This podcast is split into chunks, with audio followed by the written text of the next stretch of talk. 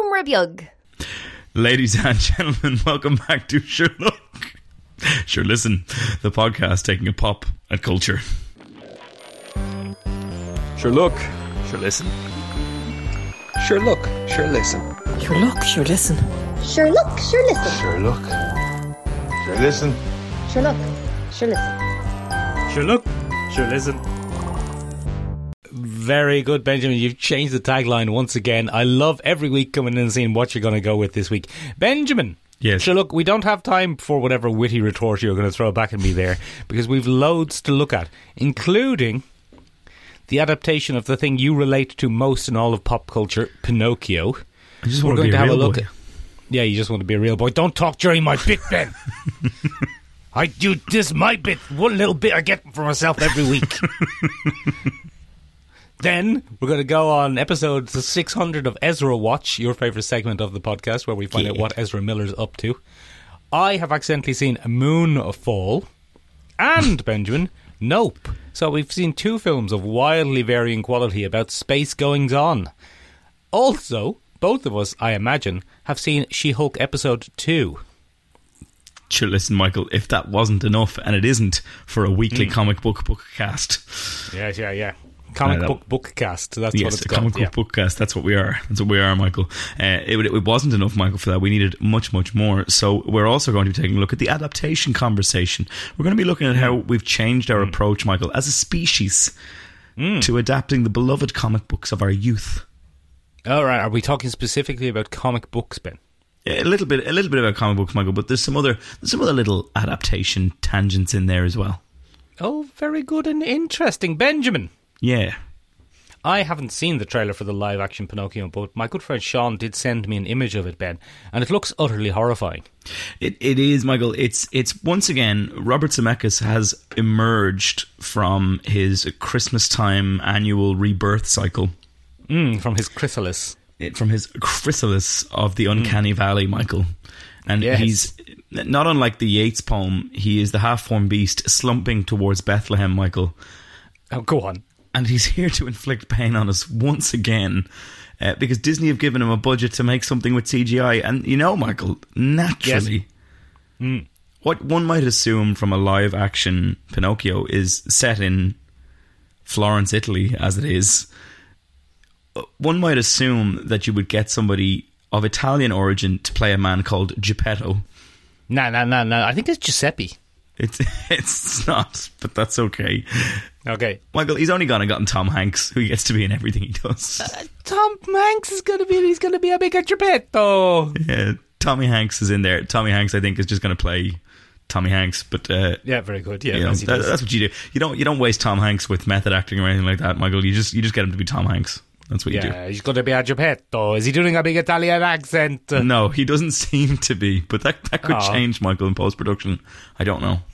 Let's hope that it does, Benjamin. That is the only thing that would interest me in this. Yeah, Michael, they've uh, it's very strange goings on here. Uh, naturally, the internet's a little bit annoyed because the blue fairy, um, the mythical concept of the blue fairy, otherwise known as the creature that gives Pinocchio his life, is a black woman with a shaved head, and they're not happy about that. Oh, they've recast it for gender and ethnic diversity. Yeah, well, it was always a woman, so in fairness, I've, I've not seen Pinocchio, but it terrified me as a child. Uh, it terrified me as well, Michael. I really hope that I don't have to relive the uh, boy turning into donkey scene. Hmm. Yeah, yeah, yeah. That actually happened to me. That yeah, it did. It took years of rigorous posture training to really stand upright on your two hooves. Yeah, yeah, yeah. My hooves are my hooves itch though. It's a very, very uncomfortable hoof situation. Very uncomfortable, Michael. Very uncomfortable.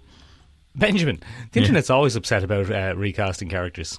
I, I think it's only recasting characters when they're of any ethnicity that isn't white or Caucasian.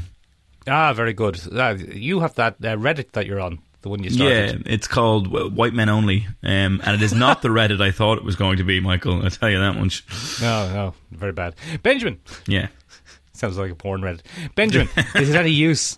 Is it any use? Um, I don't Benjamin, know if it's this going to be any Pinocchio? use, Michael. I, I, I think the, the live action adaptations of the Disney Renaissance films are generally horrible. I, I Yeah, generally well, find Pinocchio. Pinocchio is not from the Disney Renaissance, though, is it? Pinocchio he's is a not. classic. Yeah, he's one of the early boys, but I I just generally um, find those live action things to be a a soulless cash grab. Yeah, yeah, yeah. That's uh, you've described modern film there, Ben. Yeah, I, I think uh, Robert Zemeckis might try and do it a bit of justice. Th- Michael, this is gonna this is gonna paint me in a very poor light, right? But uh, one of the Oh, things Ben. that comes out of it is they've they've made the goldfish very sexy for no reason. Uh, Oh, I love a sexy goldfish. It- it- it's very strange, Michael. The goldfish. Hold on is- a minute. What do you mean they've made the goldfish very sexy? Look up the goldfish from the Pinocchio. It, it, it's it's not sexy in the sense that it's actually attractive, Michael. It, I mean, in the sense that it seems to be trying to flirt with the audience, oh, very good. which is very, uncomfortable for everybody involved. Benjamin, it looks like the goldfish was always kind of sexy, though. Uh, Was it? Yeah, yeah. I'm looking at the original goldfish here. If you search for a sexy Pinocchio goldfish, you just get the original goldfish. All right. Okay. Never mind. I think it's, uh, yeah, it's just like a sexy goldfish.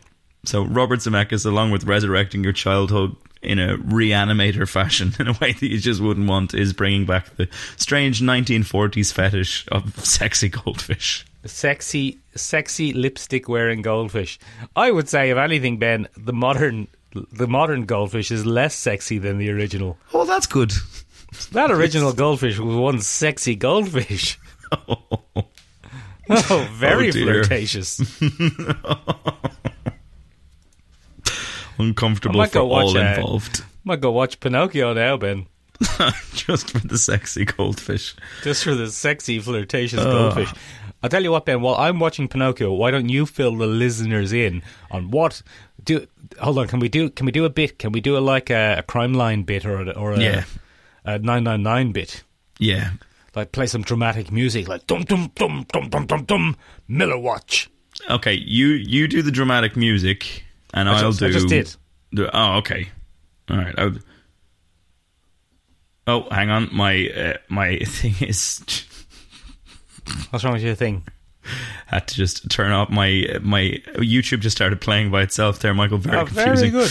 Um, So Yes, in a go on. world of shiny golden celebrities, you think you can trust one person slinks in the darkness beneath the rest.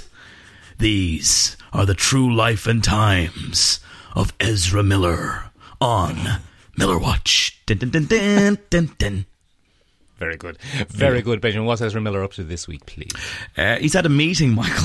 it's not as Oh, exciting very as the good. previous week. I wish that was the end of the bit, Ben. If that was just the if the whole lead up was he's had a meeting, that would be just spectacular. I'd love it. What's he had a meeting about? he had a meeting with the Warner Brothers executives to save his film, Michael. oh, really? Yakko, Wacko, and Dot. Yes, all three of them have, have had him in, and they're not happy about it, Michael. Um, Okay. So what's happened is um, Ezra Miller ha- really loves playing the Flash, apparently. oh, really? Okay. An insider source tells us, otherwise known as bollocks. Yeah. But uh, th- apparently, he loves playing the Flash, and he doesn't want to lose the role, Michael. And my answer Oh, to you that would be, probably- well, Ezra, you probably should have thought of that before you started fucking felonies. Shouldn't have started, shouldn't have done all those illegal things. But apparently, uh, the meeting went quite well, Michael. The Oh, go on. head of the, the current head of Warner Brothers has seen a cut of the film and is happy Yeah. with it. Oh, very good. Yakko, was it? Uh, yes, it was Yakko, not Dot. Okay. Dot's not happy with it. She's very feminist and isn't Okay. pleased. But uh, g- Michael, uh, this has naturally prompted a huge backlash uh, from members of the the acting world and also of the filmmaking world because why did Batgirl get canned and the male led film? Why are they bending over backwards to save that?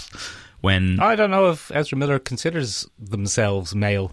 um, I don't think people care anymore, Michael. That is literally what I read in the article. Ah, very good. Okay, That is literally what I read Maybe- in the article. maybe Ben, um, the Flash is good, and Batgirl was irredeemably awful. Maybe, but it still stinks of why are we Does bending it? over backwards to save this film when this person is clearly not a good person? Yeah, they're not a good person, but uh, hundreds of millions of euro have or dollars, American dollars, have been invested into the Flash, and 200 million, Michael, last count. apparently. too many million, Ben. Yeah. but also. It's it has been since the beginning touted as going to be the kind of anchor point of their reboot and their new E DCEU. I, I think the new DCEU, Michael, is largely in massive jeopardy, is it not? It's, uh, I mean, I don't think we're going to see a new DCEU. No, no, never, never going to happen. Never, Never going to gonna What happen. I'm trying to, what I'm trying to suggest is perhaps there are other far more complicated things at play that one of them has a male lead and one of them has a female lead. Yes, probably that, I mean, Michael. but for the purposes nothing of clickbait, else- Yeah, yeah. For the purposes of clickbait, great title. But if nothing else, the Flash is a much, much, much bigger character than Batgirl. steady on now. Much bigger, not physically. Batgirl can be quite hench, as they say. You'll have the you'll But- have the Barbara Gord stands in our comments. Oh, they'll Michael. be after me. They'll be after me. If you if you ask, um, I don't know. Maybe I'm wrong on that. Batgirl was in the 1960s show. I was about to say, if you ask my parents, have you heard of the Flash or and have you heard of Batgirl? I think you might be surprised. about the Michael. same. Yeah, it'll probably be about the same. But the Flash is a bigger character than Batgirl. But let's not kid ourselves here. Mm, Well, yeah, that's you know that's the, the raft you want to go out into the Atlantic with. That's fine. yeah, yeah. No, I'd, I'd stand by that. I'd stand by the All Flash. right, is a ladies bigger and more gentlemen, well- let us know down below. yeah, yeah. Do, do, do. Yeah, do. Get in touch do. with us.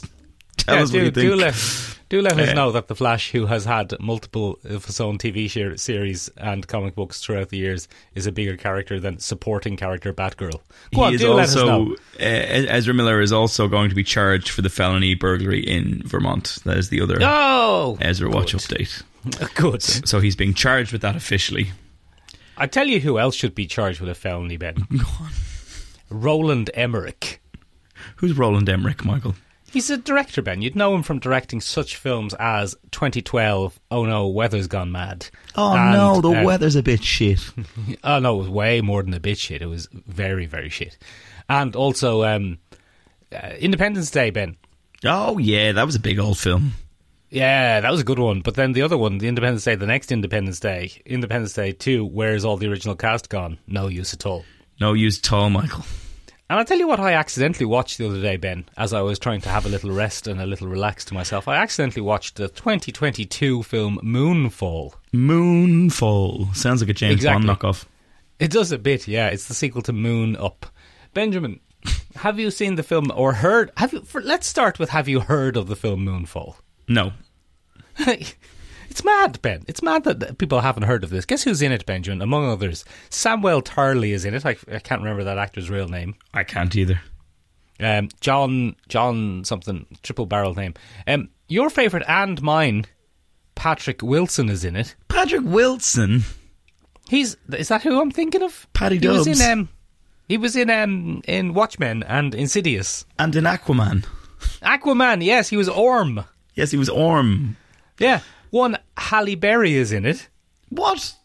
Halle Berry is in it, Ben. Michael, this is a huge cast. Huge cast in a ro- in a is it Roland Emmerich? Is that what I said? That's what you said. Yeah, yeah. In a in a and Ben, a huge cast, huge director, huge budget. I think it came out in cinemas, but I don't No, remember. I didn't. I've, I, I, don't- haven't heard anything about this, Michael, and I would know. I do a, a weekly pop culture Pop podcast. culture podcast. Yeah, yeah, yeah. But it it, it's, it came out on streaming, Ben, and I accidentally watched a bit of it. Going, is this new? Is this old? Is this from ten years ago? Uh, the name rings a bell, but so in it, Ben, Yes, Patrick Wilson plays a disgraced astronaut. classic Patrick Wilson role.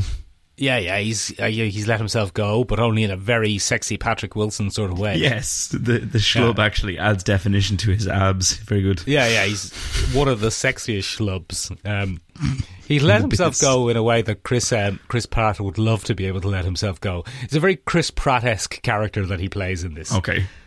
So he's a he's a he's an astronaut Ben, and he's he's doing a space mission, Okay. and he's up there with Halle Berry, and they're looking at the moon Ben, and some sort of terrifying Transformers: Revenge of the Fallen esque nanobot cloud destroys their their mission and kills one of the astronauts and What? ruins the whole thing. Yeah, yeah, some sort of nanobot cloud, Ben. And uh, and Patrick Wilson manages to get back on the space shuttle and pilot it to Earth manually, Ben. One of the first men who's ever done it. And I, uh, s- I see. he's initially considered a hero, but then he tells the story of the nanobots, and everyone goes, "Oh no, he's not a hero. He's gone mad." He's gone mental. He's gone absolutely mental, Benjamin. But it turns out, guess what? The nanobots were real all along. The nanobots were real, Benjamin, and they were in the moon. Oh no! And then the moon fell. And then the nanobots, Ben, they're bad nanobots. Oh, not no. There's nothing worse than bad nanobots. Now, I won't say Bad. anything against good nanobots, but bad nanobots, No, no, no. Oh, no good. No, they're good. They're in it as well. and They're good. They're good eggs. But the bad nanobots, absolute no use. And what they're going to do, Ben, those bad nanobots, is they're going to make the moon fall Why? because they don't want any humans around. Oh, that's They're fair sick of enough. us. I can kind of get They're sick behind that, of us. Michael. They're si- ben, I- I'm going to get into spoilers because the why of it is absolutely mental. But it's one of the worst films I've ever seen. I It- it couldn't sounds believe it. Bad. Absolutely shocking, Ben. One of the worst made, acted, produced films I've ever seen in my entire life. It starts in 2011. Okay. It's like it starts in the year 2011 and then it cuts to 10 years later and everyone looks exactly the same. Halle Berry has slightly longer hair, but everyone Oh. looks the same. And I was watching this going, is this film from now and that was a flashback or is it from 2011 and that and now it's gone science fiction? And it's very hard to tell, Ben. It sounds bizarre, Michael. It, this is a 2011 film which has somehow been made and released in 2022. Terrible stuff. One of the just shockingly bad. Weird acting, weird editing, weird cuts. Very strange altogether. Multiple characters coming to the same conclusions at the same time. Like it's Samuel Tar- Tarley's character Ben who has a theory that the moon is full of nanobots. Oh, of course, because that's very logical. Yeah, yeah, yeah, yeah, yeah. But Benjamin, in the world that he's in, it actually turns out to be right. So we all should have listened to the mad people. Yeah, the moon Yeah, did you is ever think full of of that? nanobots. Evil nanobots, Ben. And is that what they're called in the movie? They're called nanobots, they're like an alien race or something. No, th- oh Ben, this is the best thing. Do you want the, the big spoiler? Yeah, give me the big spoilers, Michael, because I'm never this is going the to watch best this. thing, Ben. Millions, billions of years ago, humanity was a spacefaring Oh, race fuck off! I hate on that shit. Earth, Ben, on Earth, and we created an AI, Benjamin, and the AI turned evil. Dun dun dun. and wiped out humanity. But the last vestiges of humanity managed to make the moon, Ben. Ridiculous. And uh, the moon has been up there. The moon is a good AI. And the, moon has sorry, been. I'm sorry. protect- Did you say the moon is a good AI? Yeah, yeah, yeah. The moon's a good AI. And the Okay. nanobots were the evil AI. And the moon manages to protect us for billions of years while we restart as a species. Ridiculous. Okay. But then the bad AI, Ben, got into the moon. Oh no. because humans are going up there now, and you know there's traces of the bad AI, and now the bad AI, AI is going to make the moon fall. Dun dun dun. Exactly, Ben. Guess how you're going to stop it though? You're gonna befriend the bad nanobots and make them see No, the error of their Benjamin. ways. No. No, Benjamin. Oh. Think more 2000s movie making. There's a special ray on Earth, or one man has to pilot it. There you go, Ben. There we go. It's an you Armageddon go. style thing. Bruce Willis It's is an- the only man for the job. No, it's Patrick Wilson, Ben. Oh, sorry. I, uh, Bruce Wilson is the only man for the job. Absolute shite, Ben. Absolutely appalling. Don't watch it. It's Sounds dreadful. terrible. Should have been straight into the bin. I don't know how they released it. Benjamin, Yes. the good news is though, I have finally seen your favourite film of the summer and mine. Jordan Peele's new hit, Ben. Nope. Nope. nope, as it's called, Benjamin. Nope. I saw the film Nope. Have you seen the film Nope? Uh, nope. Very good. Word is it's out on streaming either this week or next week, Benjamin. But I I'll caught see it one of then. the last I caught one of the last screenings in the cinema. And I tell you what, I enjoyed it, Okay. but it wasn't remotely what I thought it was going to be. All right. Well, now, are we are we doing spoilers, Michael, for a movie that's come out in certain parts of the world weeks ago? Yeah, weeks and weeks and weeks ago, including here, Ben. We missed uh, quite a bit of it as well. But I am going to have to do spoilers to discuss it. Okay. And one of the, I, I mean, can can I be a bit selfish, Ben, and just talk about my feelings for a moment? You, all right. Mi- Go on. To talk- It's important Okay. to talk about your feelings, Michael. Exactly, Benjamin. We don't want Yeah. to bottle them up in there and end up starting a Reddit. Benjamin, what what I really like about what what I was really looking for. Did you like that joke? You did a little laugh about that Reddit joke there. Um, what a I very good really joke. enjoy. Thank you. I really enjoy an alien abduction film, Ben. Of course you do. A mysterious light in the sky. What's going on? Who's coming to get us? Are they coming to get us? What happened to time? Um, that kind of thing. the classic "What happened to time?" narrative. What happened to time? Where did all the time go? That kind of thing, Benjamin. I love it. I love that whole genre. And I went to see Nope with the expectation that it would be that type of film. Uh, uh, where did time go? Film. Yeah, Like mysterious goings on in the sky and spooky abduction stuff. And it very much sets itself up to be that kind of film, but it also very much isn't. Okay.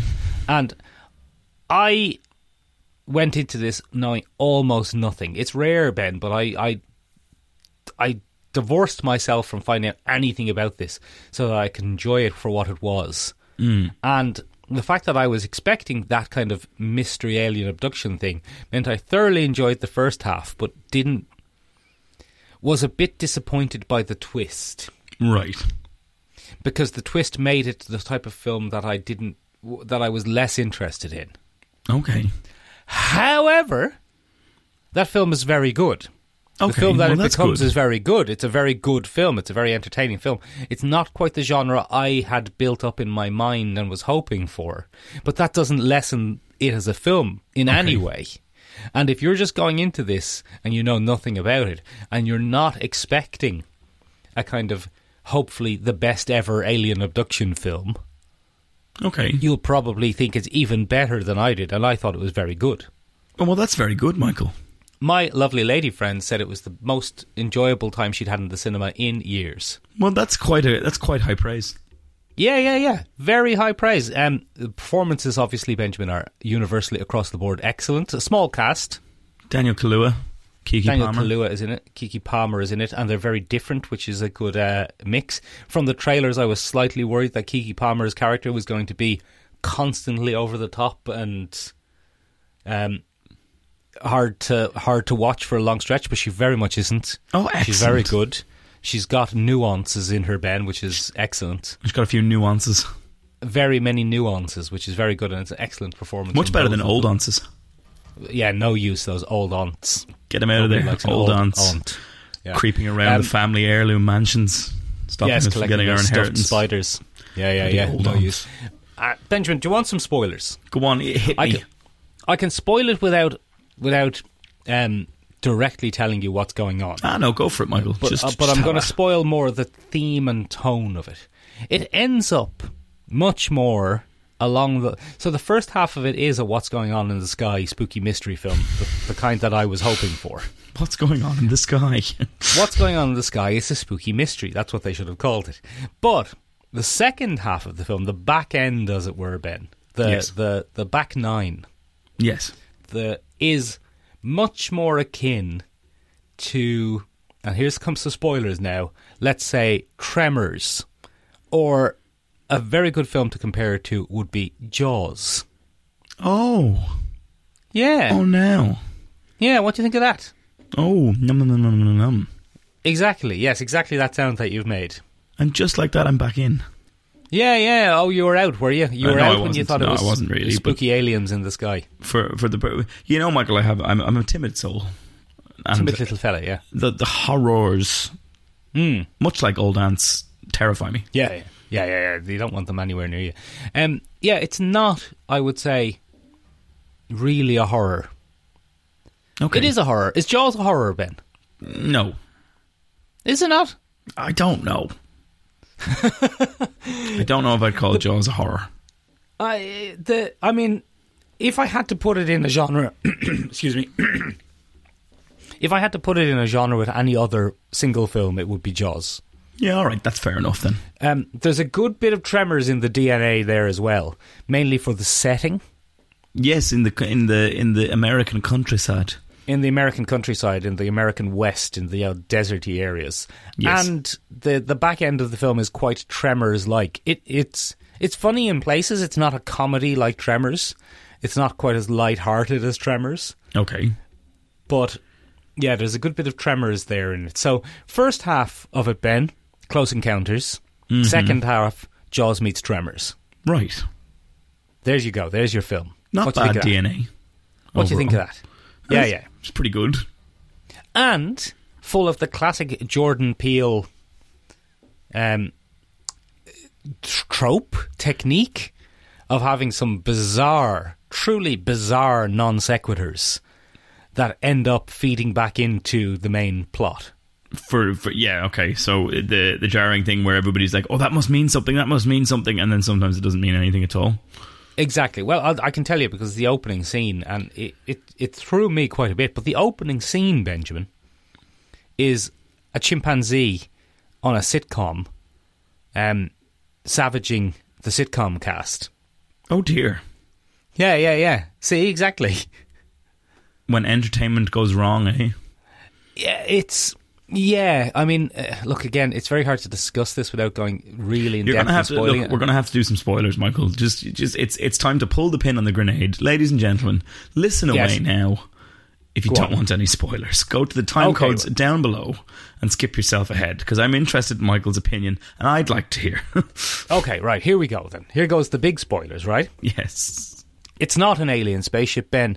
It is uh, an en- uh, an organism. it's racism No, it's an organism. Oh, sorry. The the the thing that's stalking the sky at night is a big flying jellyfish kind of creature thing. ooh That's it's not abducting people. It's just eating them. oh it's a classic I'm gonna eat you Yeah, so it's going like, oh, I'm going to eat it, not, oh, I'm going to probe you up the bum. Yeah, so it's it's not at all what we thought it was going to. There's nothing hopeful. Not- it's just a big alien organism. It's, it's, I, I mean, there isn't even any direct proof in the film that it's alien. Oh, it's just some kind of radiated thing. It's just some sort of thing, and they may exist. I- It's very much in that sense like Tremors. Yeah, okay. That it could maybe be this is terrestrial just- threat. Yeah, maybe this is just something that lives in the desert. Um, and we've never really got them on film until now, but maybe this is what has always been responsible for people thinking they're seeing UFOs. Gas. Yeah, yeah, yeah. And then obviously then because the the main characters have their horse wranglers Yes. and they have a unique perspective on it once they figure out what it is because they know this is an animal and we're animal handlers. So we have a unique set of skills to be able to trap this thing. to handle that animal. Exactly, yeah, exactly. So that's where things like the chimpanzee attack at the beginning come into it. Because it all turns out to be about, you know, man's hubris in exploiting not just Animals. Ah. animals, but anything for entertainment. Exploiting things for entertainment that we think we control, but if we take our eye off it for a second, it can go wild and rip everyone's Horribly faces off. wrong. Yeah, yeah, yeah. So that's kind of the theme and tone of it. Um, there is, I, I suppose, we all thought because of the history of, of of Jordan Peele's films that there would be a little bit of something about race relations in the USA in it, Yeah. and there is a little bit yeah, well, because they are they are the first um, black-owned Hollywood horse training ranch that's a big deal. and and there's a little bit in it about black people being erased from the history of Hollywood, but it's not the central theme. The central theme is man's hubris in exploiting nature and thinking they can get away with it. We're all shit at that bit. Yeah, yeah, yeah, exactly. That seems to be the main point of it. And Nice. uh, yeah, so uh, as you can imagine, because I was hoping for uh, a spooky alien abduction movie, as it was gener- gradually revealed that it wasn't that, I had a little bit of a like, oh, because there are a couple of scenes, a couple of um, not wild goose chases, a couple of Red herrings. Hmm. What's the word I'm looking? Red herrings. Thank you, Ben. There are a couple of red herrings where it, it is going to be about aliens, and they're some of the most effective spooky alien abduction scenes you'll ever see. Yes. But then they turn out to be pranks or Damn it. misunderstandings. So, you know, it's good. It's very good. It's very, very, very good. Don't let the fact that it wasn't what I thought it'd be, that I thought it would be, detract from what it is as an excellent thing in its own right. I have never allowed your wild expectations of things to impact me in the slightest, Michael. Very good, Benjamin. So, yeah, go see it. It's very good. I thoroughly enjoyed it. I'll enjoy it, I think, even more on a second or third watch. Are you going to have a little second and third uh, viewing? Yeah, yeah, yeah, yeah, yeah. Just to enjoy it for what it is rather than what I wanted it to be. Ah, very good, Michael. You're going to divorce yourself once more from your own expectations in order to better submerge yourself in the world of the film. In the film, exactly, Benjamin. Very and good, say, Michael, Oh, look, very- it's a big spooky sand dollar sort of thing. That's very. That's a very healthy attitude to film watching, Michael. If only the world would adopt it with you. Ah, Benjamin, but if they did that, then who would get annoyed when they recast characters as different races? R- racists. Oh, yeah, yeah. Yeah, those yeah, lads. yeah. Good Grand Punch lads. Benjamin, speaking of racists, uh, you and the gang up on Reddit have been watching She Hulk. As You're not the I only previously gang on Reddit. stated, Michael, whi- the subreddit "White Guys Only" is not a racist subreddit as I had hoped. It's something very different. Yeah, it's Um, boring. But um, well, I mean, it's still probably racist in the fact still that a it's bit all racist, though, white yeah. men. we came to that conclusion at the same time, Ben. It's probably still a bit racist. But I think, um, correct me I if would, I'm wrong I would here, strongly Ben. urge people not to search "Red and White Guys Yeah, Only" yeah, because it maybe probably don't. exists and it's probably Yeah. the joke that we're making. Yeah, yeah, yeah. Uh, having said that, Ben, porn seems to be the one place where it's perfectly fine to be racist. Uh, yeah, as long because it's all acting with air quotes. No, but I mean, oh, maybe we'll get an expert in on this. I, cou- I can't think of a porn should expert off probably. the top of my. Yeah, but uh, yeah, it, in porn they just call racism genres. they do. It's true. It's just what what genre of, of porn are you into? Like, what's your racist kink? Anyway, never mind. Let's get That's, that's let's a cut on completely about pop different culture. podcast. Um, But yeah, Michael, I've seen She-Hulk episode two. You have as well, I'm sure. I have indeed, of course, I have. Benjamin. Michael, this continues to be arguably the best thing we've seen since WandaVision. I For me. thought episode two, Benjamin, was fabulous. Fantastic. It had all of the highs of episode one without the things I didn't like about episode one. It feels like it was written by s- different people. It feels like it was written by people who pota- possibly hate men a little bit less. or have a better understanding of how sexist society affects women. Go on. Um, well, I, I think it's quite interesting that um, Jen is forced to kind of pursue a job, um, and it's not necessarily anything to do with her gender that's getting her out of the job market. It's optics. It's it's a Optics much more and tokenism. yeah, it's much more tokenism and optics. Um, Yes. And I, I think it's a much broader critique of, rather than it just being women, it's about minorities and ethnicities being hired for the sake of it. Yeah, yeah, yeah. But uh, on the other hand, it is definitely about women. You're Yes. entirely right, Benjamin. And that, but that's what I mean. That level of that's what I'm. I'm, I'm there for that. That's good. Yes, okay. They handled that really well. okay. They handled that so well. That's not. That is reflecting society. But just look. Can we go back to episode one for a second? Go on, get get yourself back in there. Um, Back in down to episode, episode one, would you? one, episode one is almost farcically men are evil. Yes. almost farcically to the point where Jennifer is giving that speech to Bruce, saying uh, to a guy whose entire superpower is basically controlling his unbridled rage, Yes. and she's giving him a lecture about how she has to put up with men explaining things to her and competent men having positions, and we're never shown any of that. Yes. The only the only men she meets in episode one, she Are the casually worst men. dismisses them.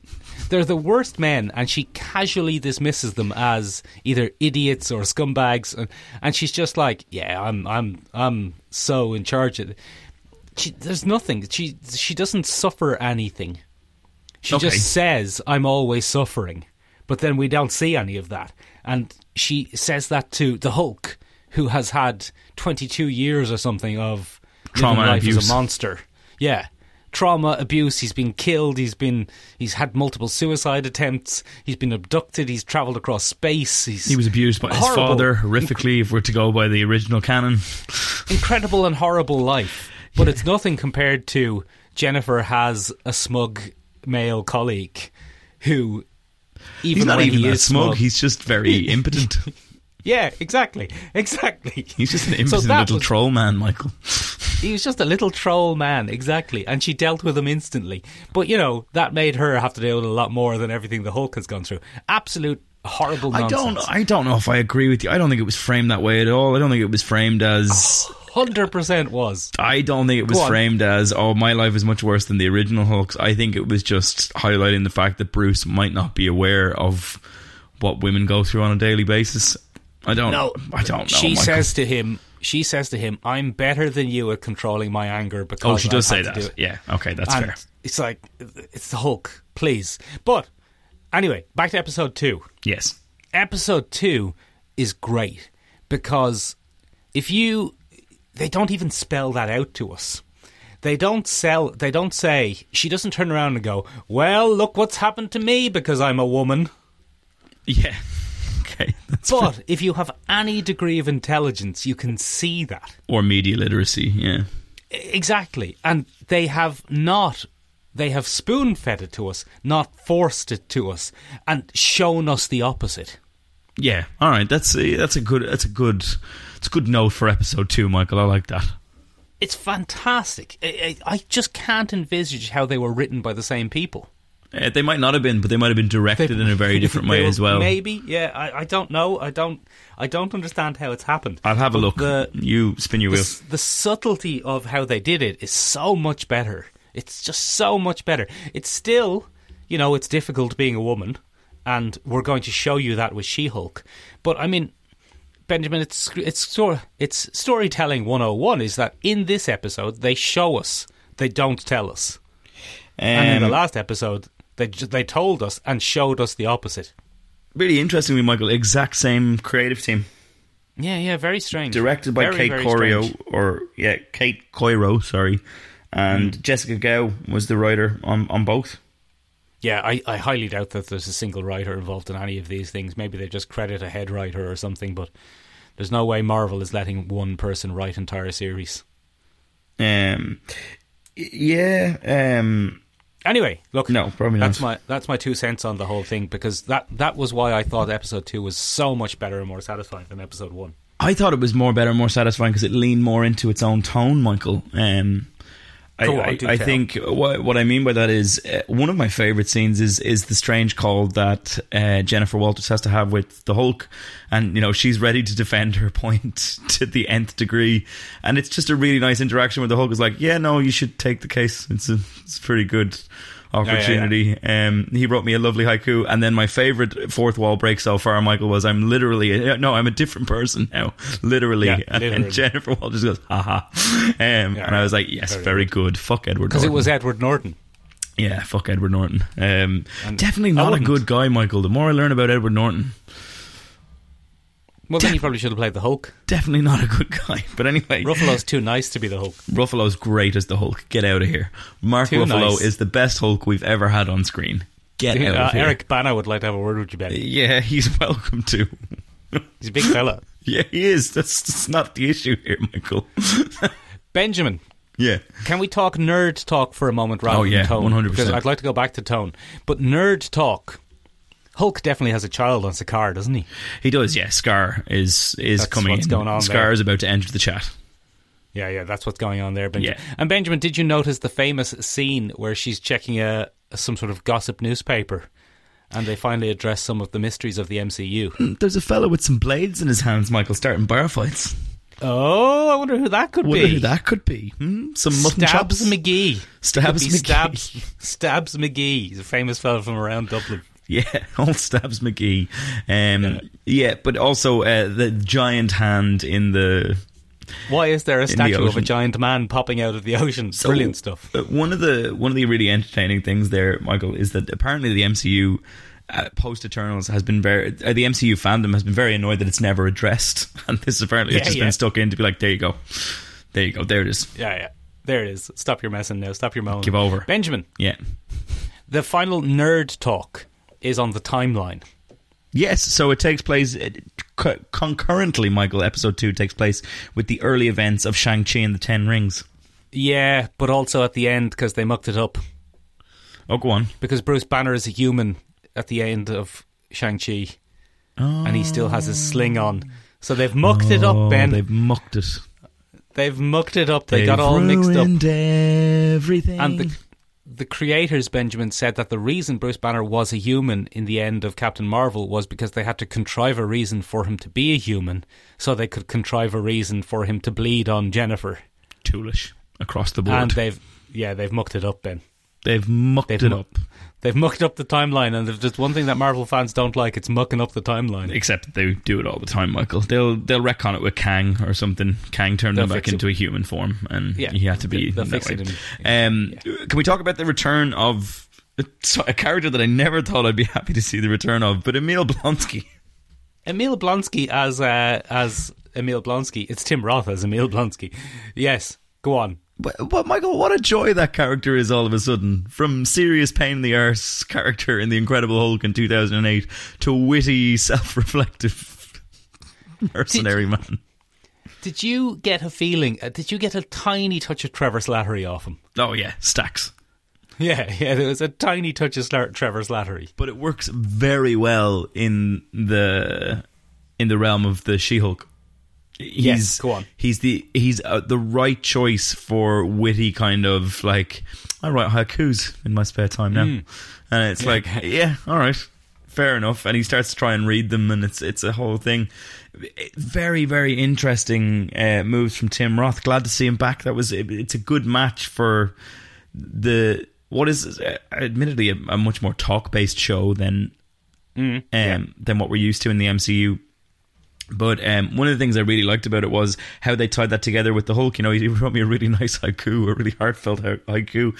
I think it's all done very well, Michael. I think it's a Very show good. that really knows what it's about, and I think it comes across very well. I loved episode two, Benjamin. And you're right. I don't think there's any action in it, is there? Um, no, I I don't think, there's, there there's no is. action in it at all. And There's one th- transformation where she's required to be the She-Hulk. that, that Um, happens off screen. that happens off screen. She transforms into Jennifer Walters once, I think, Yeah, yeah, um, when she's fired by the DA. yeah, yeah. It's um, it's great. So it's really good. Um, I Benjamin, what about back to nerd talk? What about his seven soulmates, Benjamin? Is that the Thunderbolts, Um, I, or is that just a joke? I think it's a weird American prison culture joke, but I think it could also Okay. be the Thunderbolt. Maybe we're le- maybe we're supposed to believe it's a weird American th- prison culture joke, and it turns out to be the Thunderbolts. Uh, Do you think? uh, So here's what I'm. Here's what I'm. I I wouldn't. I wouldn't say interested in, but here's what is intriguing me: Is Emil Blonsky going to be on a weird team with Wong, or is Wong going to be on the Thunderbolt? I don't know. I don't know. I think that we're going to see a lot of that in this show. I think this show is going to be much more integral to the next phase than we thought it was going to be. Well, it is Phase Five, Michael. I- Is it? Is this phase five I or phase think this is four? phase I think this five. is phase four. No, this is phase four because Black Panther is the end of phase four, and that's coming in a few weeks. Should have brought this out at the start. I'd be more excited about Phase Four. This is, this is good Yeah, stuff. yeah, but then the timeline would have been all wonkified. it doesn't Benjamin, matter, Michael. Apparently, Benjamin, yeah. I love the tone they're taking with Emil Blonsky, where I thought I was the hero.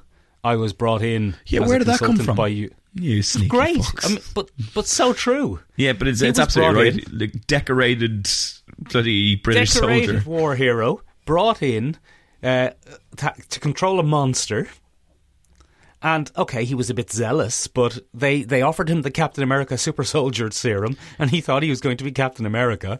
And yeah, it's a poor guy. Yeah, that's a good point.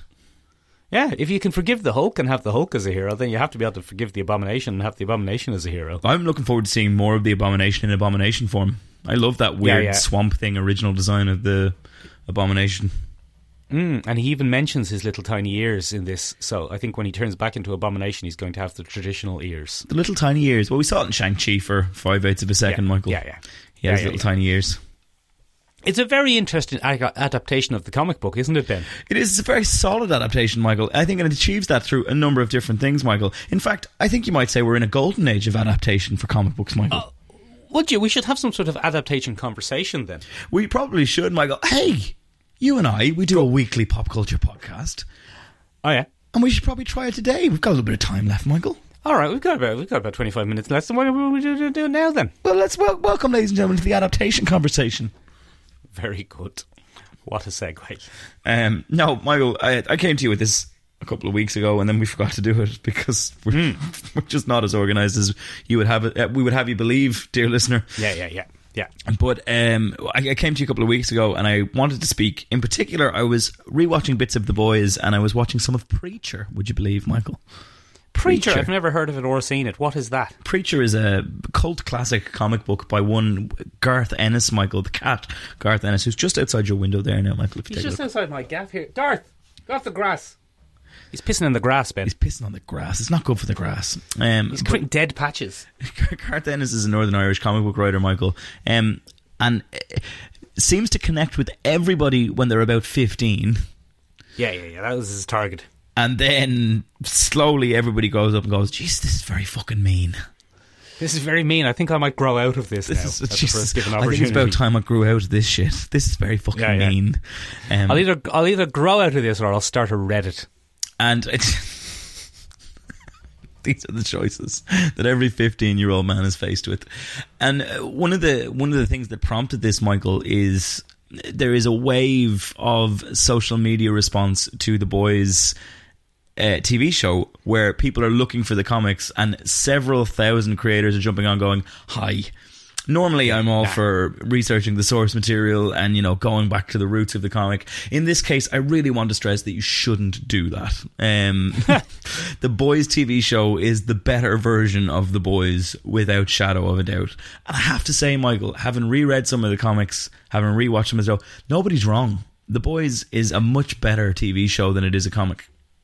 We have said it multiple times, Benjamin, that what they have done with the boys, and it's it's a word. It's, a, it's I, I hate to throw the word genius about, but they've done an incredibly good job of managing to look at the comic because even though neither of us liked it, and a lot of people don't like it. It was a hit, Hmm. not It a was. huge super hit, but it was a hit. Yeah, it and was- there's obviously stuff in the boys' comics that appeals to people. Yes. And the cynical among us, you and I included, Yes. would have said what you've just said there that what it is about the boys that appeals to people is the grossness, the meanness, the cynical, the cynicism Yeah. of it. And that to try and adapt that while stripping that out would leave you with something very Jupiter Rising. Jupiter Rising was a poor film. Show, Or TV show. show. People did Poor TV Some show. people liked it though, but Sorry, I confused Jupiter Rising with Jupiter Ascending, which was that weird Mila Kunis film with Channing Tatum. Yeah, yeah, yeah. Well, Channing Tatum was a cat man. Um, yeah, so uh, the cynical among us man would have said that the boys would would either be you have to make the TV show so gross and horrible that it's almost unwatchable and it appeals to that very same demographic, Yes. or you can strip that stuff out and you'll lose its appeal and you'll be left with a generic TV show. But they've proven us all wrong, really. By managing to adapt it, strip out most of the meanness, although you might be surprised if you're a, the TV show only fan to hear that this is the version with most of the meanness stripped out it's true. It might be shocking. because for it's still some pretty. people. It's still pretty mean. It's still pretty mean, but it's nowhere near as mean as the comic, um, and still have something very good. I think it's a stunning adaptation. It's one of the best examples of taking source material that has some gold in it, but being a really you and I Ben couldn't have done this. No. It's it's it's too. It requires too much skill and too much deft handling. I think now, with the boys particularly, now is going to be the telling time because they've diverged so much from the source material. They're essentially telling their own story. Th- They are.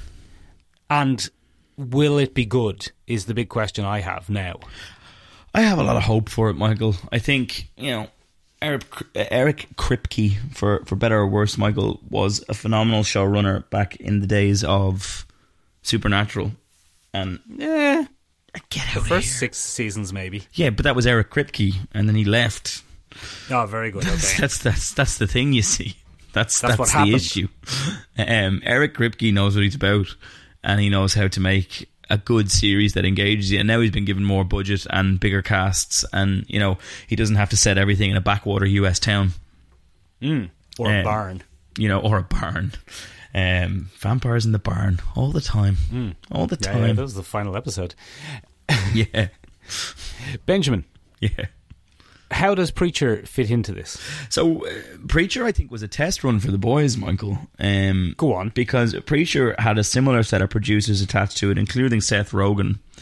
Um, and again, it's a Garth Ennis gig. And I think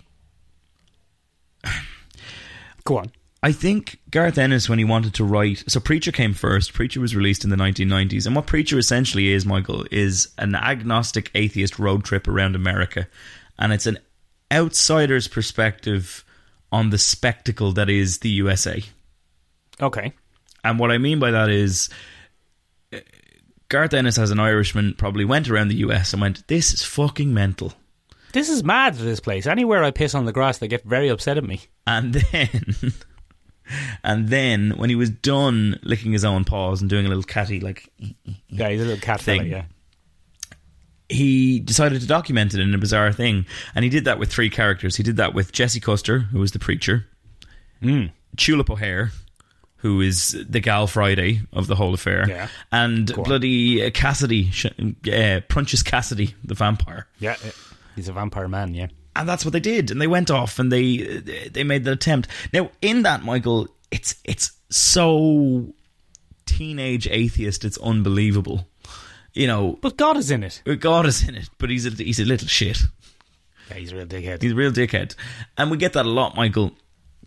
And, you know, it doesn't have one of the one of the major flaws of the Preacher comic book is that Jesse Custer is perfect.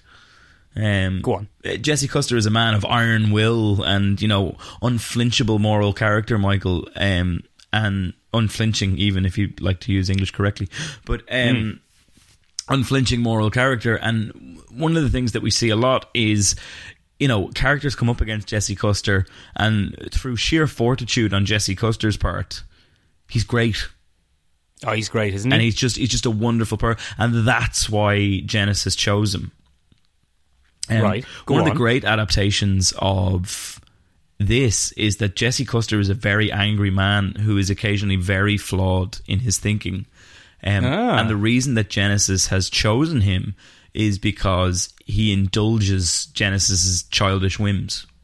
oh, that's much better. Yeah, so the voices the, vo- the in in the comic books the voice Genesis bonds with Jesse Custer and that's the end of it. Jesse Custer then has a power called the voice. And he can just make people do things. In this, we take a much closer look at how a godlike power would impact a man who's already quite traumatized from his own existence Mm. Right. and how they would go a step further with that power. Mm. Um, and what we get in season one of the Preacher adaptation, Michael, is a wonderful look at how that absolute power would corrupt absolutely. Um, Oh, go on. And it's pretty damn interesting, Michael. Pretty damn interesting. Um, also, the funny tone of Preacher is taken out, so the weird teenage humor of Preacher is kind of replaced far more with a a bit of a Southern Gothic drama vibe, and it works very well, Oh, really? Michael. It's not a comedy. It's not it's not a super comedy. There are moments of it, but this is far more a sinister look at how fucked up America is. So I think when we look at the comic book, Michael, Garth Ennis and Steve Dillon at the time were attempting to make a parody of the spectacle of America, as I said. They were trying to highlight the silliness of it all. This takes a look at America, I, I, I guess, as a global imperialist, culturally colonizing beast. Oh, a very 2020s take on it. Yeah, and shows it as a oh god, it's, it's all all those funny things, all those over the top things. They're actually a bit sinister, aren't they? They're a bit uh, there's something rotten in the state of Denmark. Um, When you look at, and it's pretty damn interesting, Michael. Um, as an adaptation, and probably the DNA of the boys uh, adaptation a little bit later. I'm having a, a, a a thought, Ben, that you can nearly put adaptations on a kind of graph. Go on. And on your x axis, Ben, Yeah. you could have from left to right completely original story. Yeah. And then over on the far side of your other side, you could have panel for panel adaptation, Yes. right? So you might go from, like, let's say, She Hulk. Y- Go on. She Hulk, the, the new Marvel show She Hulk, doesn't appear to be based on anything to do with the with the original comic book story wise. No, because we haven't even seen a super It's- suit yet, Michael. it's a whole I- although i think we are getting one but it's a whole brand new story Yeah. so it would be quite towards the left it might not be all the way over to the left but it would be quite to the left on the left to right graph Go on. and then on your y-axis ben you're up and down Oh, look at that I don't know if wavy hand. that's right have i mixed my axes up but the, the up and down axis ben Yeah, yeah. you could have um, tone or character and how faithful something is to the tone and character of the original Yeah, okay. so again, to go to Watchmen, right? Yeah. Watchmen wouldn't be on the far, far, far exact right, and this is nothing to do with politics. If any American listeners are listening, Settle down. But it wouldn't be it wouldn't be on the far absolute right because Watchmen famously changed the ending. Famously. famously changed the ending For But, no reason. Um, well, I thought it was arguably you could out argue of it here, might have been get- a better reason. You could out of argue it might have been a better ending, Ben. Get out of here. You could argue it might have been a better ending of Watchmen. Settle down, Michael. You could argue it was a better ending. I mean, you might argue it was a better ending, Ben. I think I but have anyway, argued that it was a better ending on I this think podcast you before. personally have Yeah. argued it was yeah, a I better think I ending. actually have. I think that is my because it opinion. ties more back in with what's going But on. for it's, good it's not podcasting, just- Michael, I have to argue against you. yeah, but anyway, anyway, um, so Watchmen will be over pretty far to the right, except for the ending is different. But otherwise, it's nearly panel for panel, Yes. and on an up to down as well, because it's pretty much the same tone and themes and characters of the original. Absolutely. So, like, Watchmen will be up there in the top right quadrant of same tone, same theme, same same story. Go on. Nearly panel for panel. yeah. The Boys Mm. would be more towards the left in terms of story, or maybe right in the middle in terms of story. For season It's one, kind of definitely. the- Season one would be more towards uh, the right. It is pretty much the same story Mm. in season one. Season two, heading back towards the. mi- You get where I'm going Yeah, I here. get it's how you're it's saying it, moving yeah. away. so we, we but- could chart based on seasons, basically, Michael. You could do. You could do a chart based on seasons, and the boys' season one would be a lot more ac- uh, accurate is the wrong word, but faithful adaptation. And then I would put it nearly on the line in terms of a tonal adaptation because it's much less extreme, Yes. but Thankfully. it is still a comedy drama gross thing. So it's Yes. kind of in the right uh, the right area. She Hulk, bang on the tone. Yeah, okay. It- the, the tone of She Hulk is the tone of the sensational She Hulk comics. Yes.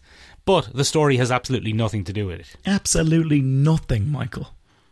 And Benjamin, what I'm leading to with this whole thing is have you seen Sandman? Yes, Michael. And so where I've been, and where would you where would you personally put it on that on that oh, Michael, chart? that ends up being smack bang in the middle, like that. Go on. Um. Oh no, hang on. Which one was sorry? Which one was faithful? Oh, towards the right on the on the on the axis. And then tonal was higher on the axis. Is that correct? Yeah. Yeah, yeah, yeah. You'd be hard pressed not to have a high right. You, yeah, yeah, yeah, yeah. But- But you you made an interesting point of talking about seasons. In Sandman, you could nearly do it episode by episode. You could. Yeah, you could.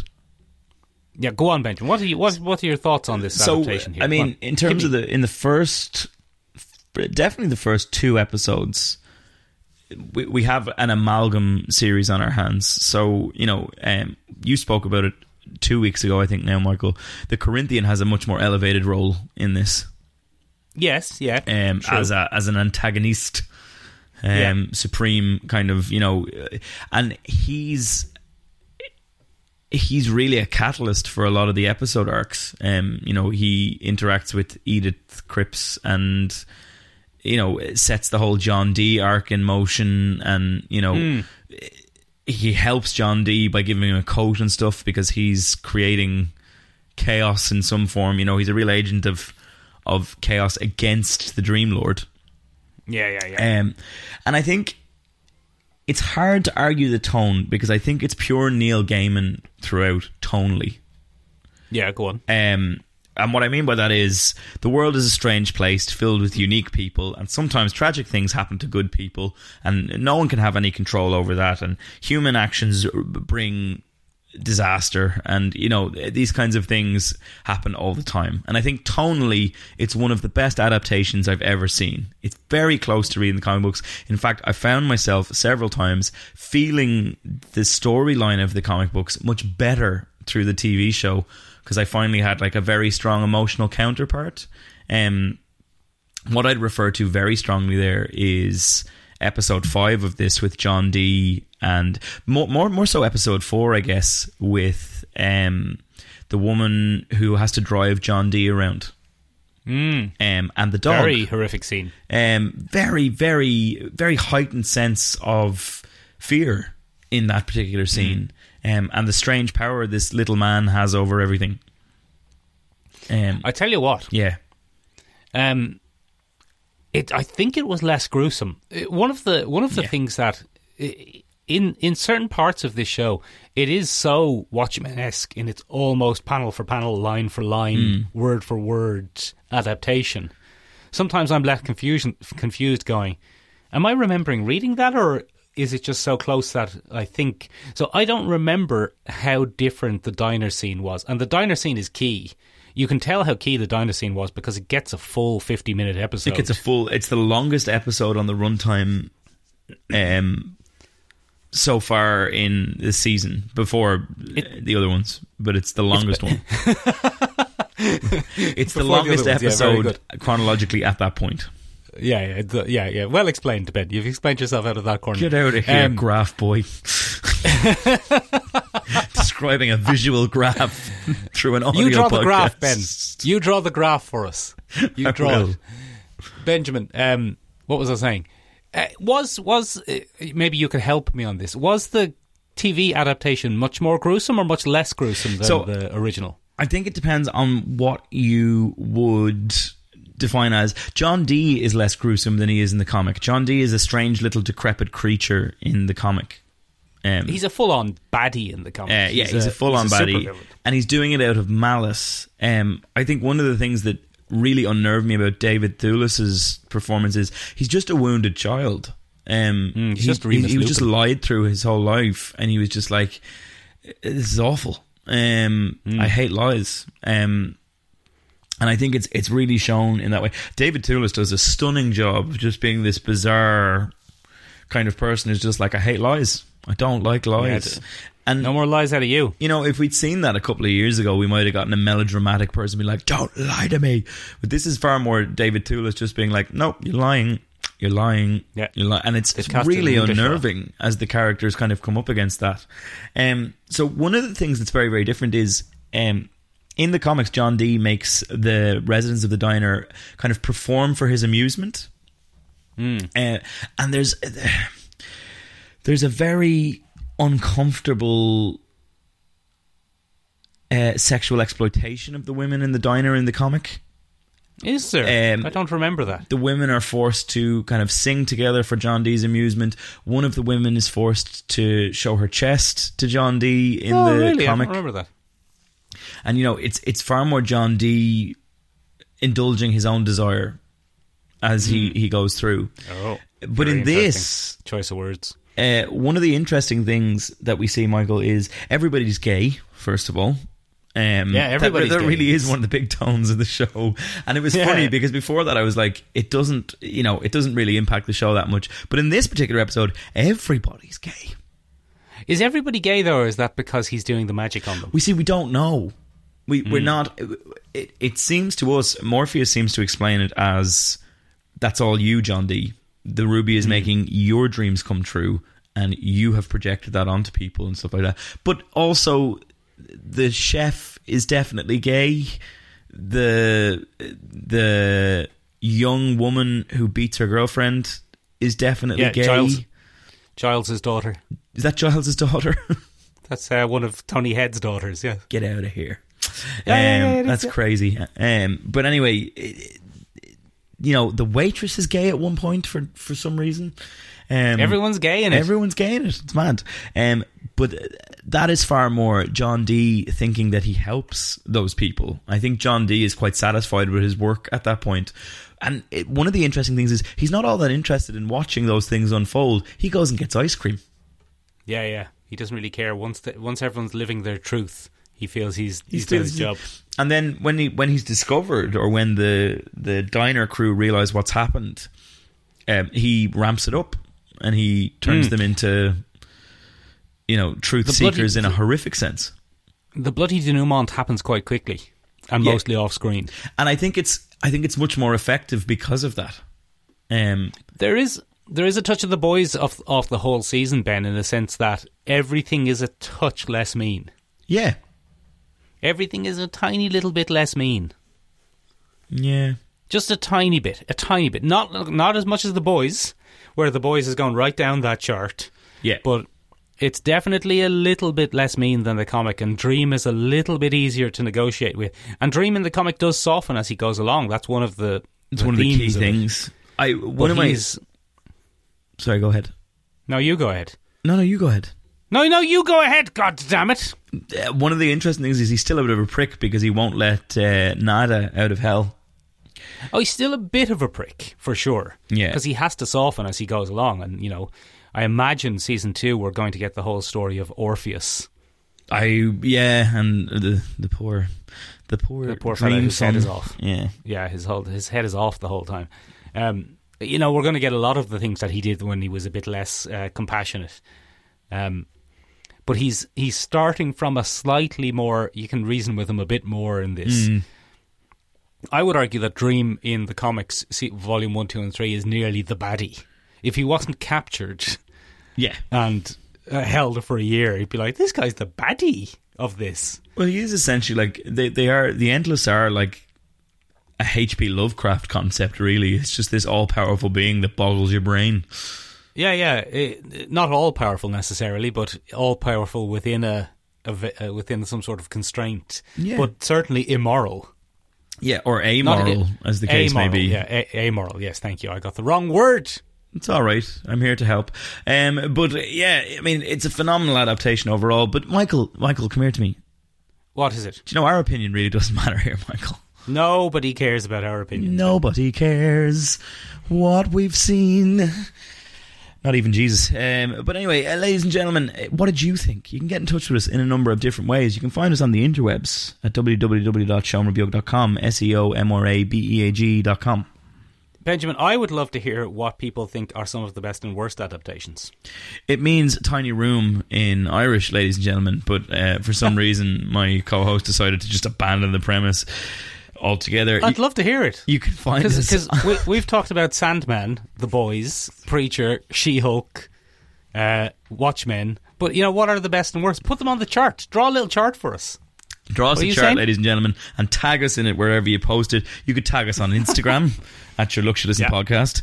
You could tag us on Twitter at Listener. Yes, yeah. Um, it means listen, sure. It does indeed. Or the best way to get in touch with us, ladies and gentlemen, and ke- tell us your own personal chart is to get up on that Discord, baby. Yeah, hop up on it. Hop up Like on it's it. The 1970s. If you haven't had enough of Michael or myself uh, this week, and you may not have, uh, you can join us on Wednesday where we'll be finally taking a look at Animal Man Volume 2 from We Granty M. I'll be surprised if that happens, to be honest. I'm probably going to Something's gonna change come it this evening. I haven't decided yet, but Yeah. I'm probably going to change it this Yeah. evening. Uh, that's Very it from good. us, ladies and gentlemen. Bye bye. up. Bye bye. See you on Tuesday or next week.